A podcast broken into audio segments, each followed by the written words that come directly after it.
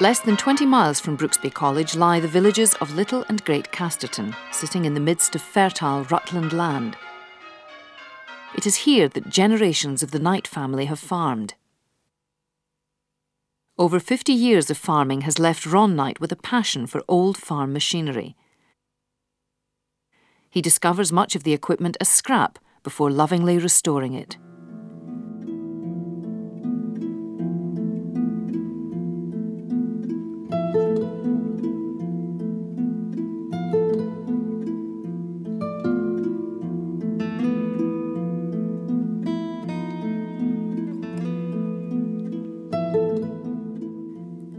The restored equipment recalls a bygone age of steam, smoke, and kerosene.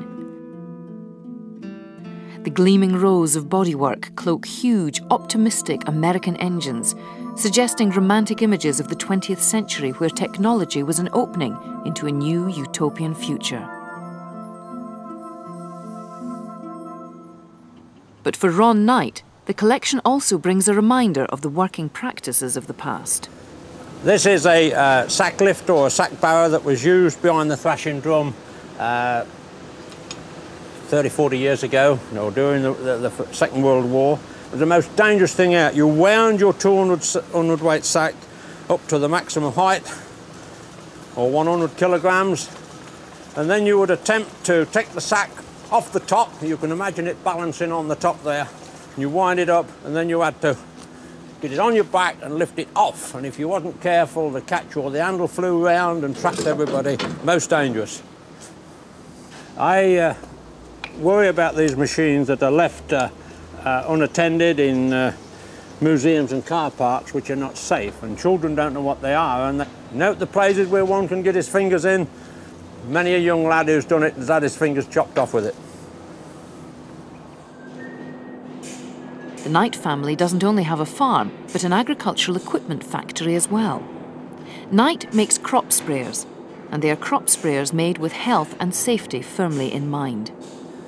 This is the latest uh, crop sprayer manufactured in the UK. It holds all the safety devices that can be applied to a spray at present. It's a 24 metre gull-wing boom. This folds out horizontal steady, then flipping over to fetch electric wires down. This is an health and safety uh, requirement. Electric wires are quite dangerous. Uh, it also uh, has all the safety features regarding applying chemical into the tank. This is a uh, system where you can wash the can out so empty cans have a residue left in the bottom. You press the can on there and the, uh, and the water will fly up and it will wash the bottom of the can out. All the water going around this system, washing out in this, is clean water, which is directly when it's filling the chem, uh, sprayer. Also, it has a safety feature which circulates the chemical back round to the tank, puts clean water in the lines where you can get the jets off and you have no chemical at all dripping on you when you apply the chemical.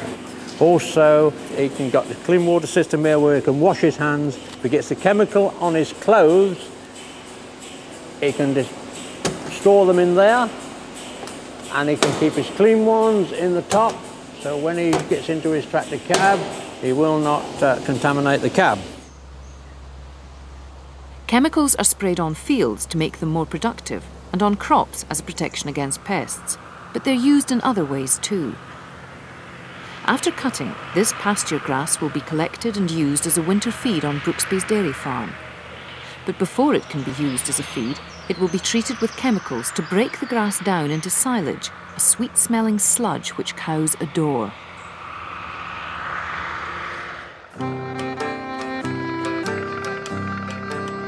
At Little Casterton, there's only a day left before the working weekend. Equipment has been gathering for days, delivered by proud owners and the local organisers of the event.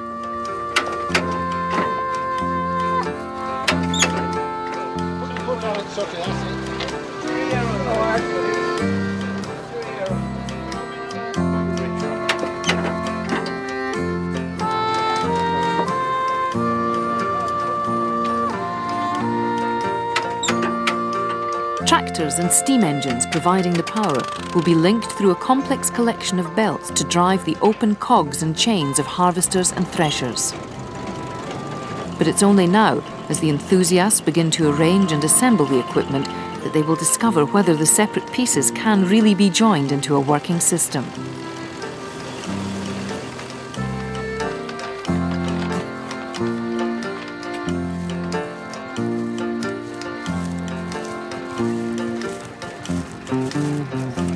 Modern farm equipment is much more self contained, and much of its complexity is hidden from view behind streamlined outer shells. Today, it's not a mechanism, but the complex links which connect agriculture and the environment which are increasingly on public display. With barely a few daylight hours left before the public descends on Arthur Hinch's field, final checks are being made to ensure success. I mean, do you have any idea how many people come? There'll probably be about 500 people here tomorrow, probably about 1,000 to 1,500 over the weekend. But that's not the important thing. The important thing is that the exhibitors enjoy themselves. It's more a day for the exhibitors as well as a day for the public. Um, and uh, I think most people, most of the exhibitors get enjoyment from putting on a show for the public, but they also get enjoyment from playing with the machines they've been restoring all over the, the, the winter months. Um, so we'll see if this one will work, fresh from restoration.